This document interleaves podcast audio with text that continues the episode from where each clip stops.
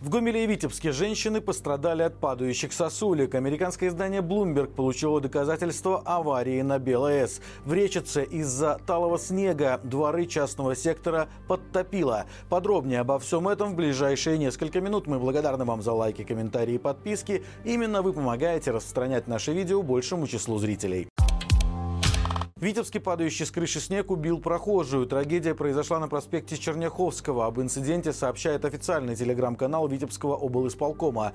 Теперь Следственный комитет проводит проверку по факту происшествия. Через некоторое время после трагедии появилось видео с камеры наблюдения на соседнем доме. Судя по опубликованным кадрам, на 39-летнюю жительницу города с крыши упала огромная глыба снега со льдом. Удар был настолько сильным, что женщину отбросило на несколько метров. Сообщается, что особое внимание следователи уделят как раз причинам причинам и условиям, способствовавшим произошедшему. К слову, такая же трагедия чуть не произошла на проспекте Ленина в Гомеле. Там большая глыба льда также съехала с крыши и обрушилась на тротуар. В результате очень сильно пострадала молодая девушка, которая находилась рядом. Известно, что ее доставили в больницу с серьезной черепно-мозговой травмой.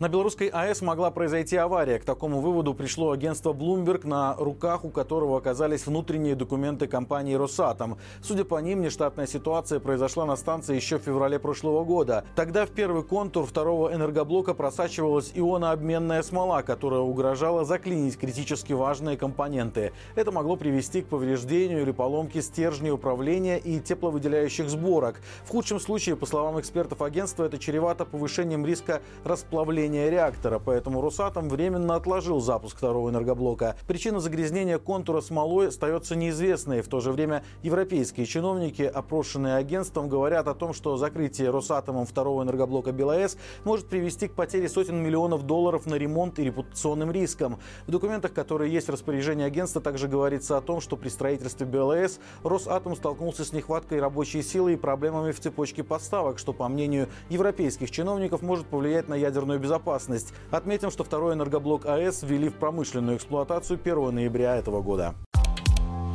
В Гомельской области талый снег затопил дворы частного сектора. Журналисты «Флагшток» нашли фото и видео ситуации на улицах Речицы в чате районного ЖКХ. Люди просят коммунальщиков помочь в откачке стоящей воды. Ведь помимо невозможности передвигаться по улицам, существует еще и невидимая проблема. Грунтовые воды не только затапливают подвалы, но и переполняют содержимое местных выгребных ям. То есть для жителей домов даже элементарный поход в туалет становится недоступным и в любой момент может привести к аварии.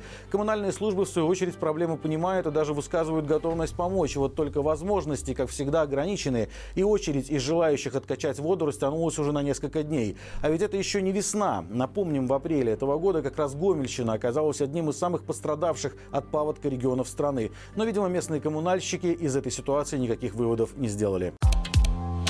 Работникам Беларусь-Кале выдадут единовременную выплату к новогодним праздникам. Она составит целых 305 рублей. Пенсионерам, которые раньше работали на предприятии, выдадут 152 рубля. Но есть условия. Они должны состоять на учете в организации неработающих пенсионеров. Белхим профсоюз предприятия Беларусь-Калий также приготовил подарок членам профсоюза. Сертификаты на 50 рублей. На эту сумму можно приобрести товары в сети Солигорск Торга, продовольственных и непродовольственных магазинах, а также трех кафе. Отоварить сертификат можно с 15 декабря до мая следующего года. Напомним, на многих предприятиях за последние несколько лет ввели дополнительные бонусы для тех, кто состоит в провластных профсоюзах. К примеру, один из существенных бонусов – надбавка за выслугу лет для членов официального профсоюза на многих предприятиях это прописали в коллективных договорах. Из других выгод льгота по подоходному налогу. Школьники из Мачулич теперь отмечают дату создания так называемого союзного государства не только с россиянами, но и представителями временно оккупированных территорий Украины. На днях под пристальным вниманием идеолога 49-й радиотехнической бригады Мачулищанская средняя школа провела телемост, в ходе которого учреждение образования подписало договор о дружбе и совместной деятельности с Тамбовским многопрофильным кадетским корпусом. В телемосте также участвовали и представители школы номер 30 из Луганска. Удивительно еще и то, что в белорусском отчете об этом умолчали, но российские СМИ в качестве одного из ярких моментов встречи рассказали о том, что тамбовские кадеты исполнили для своих товарищей, цитирую, песни, а также стихи, в том числе на белорусском языке. Всемирная организация здравоохранения опубликовала новый рейтинг самых пьющих стран в мире. Лидером списка в этот раз стала Беларусь с показателем почти 14,5 литров чистого алкоголя, выпитого на душу населения в год. Для сравнения, это более чем в полтора раза превышает показатель, например, в США. И здесь нужно понимать, что нелегитимные власти скрывают истинную статистику, а рейтинг составляется по данным, полученным именно из официальных источников. То есть, скорее всего, проблема алкоголизма в стране значительно выше. В первую пятерку рейтинга также вошли Литва с показателем почти 13 13 литров, Гренада и почти 12 литров, а также Чехия и Франция, где выпивают 11 литров 800 миллилитров алкоголя в год. К слову, в России показатель потребления алкоголя 11,5 литров на душу населения, хотя в этой стране к статистическим органам доверия мало, да и черный рынок алкоголя развит как нигде. Тем не менее, по официальным данным, в 2022 году в Беларуси зафиксировано чуть более 14 тысяч случаев алкоголизма. Это на полторы тысячи больше, чем в предыдущем 2021 году. Больше всего алкоголя употребляют в Гомельской области, а самым трезвым регионом является Гродненская область страны.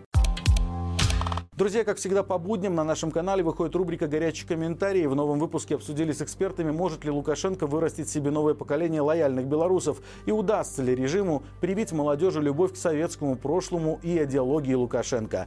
Ссылка, как всегда, в описании. Подписывайтесь также на наши социальные сети Instagram, Facebook, TikTok и Telegram и получайте оперативную информацию о более коротком формате. До встречи завтра и живи Беларусь!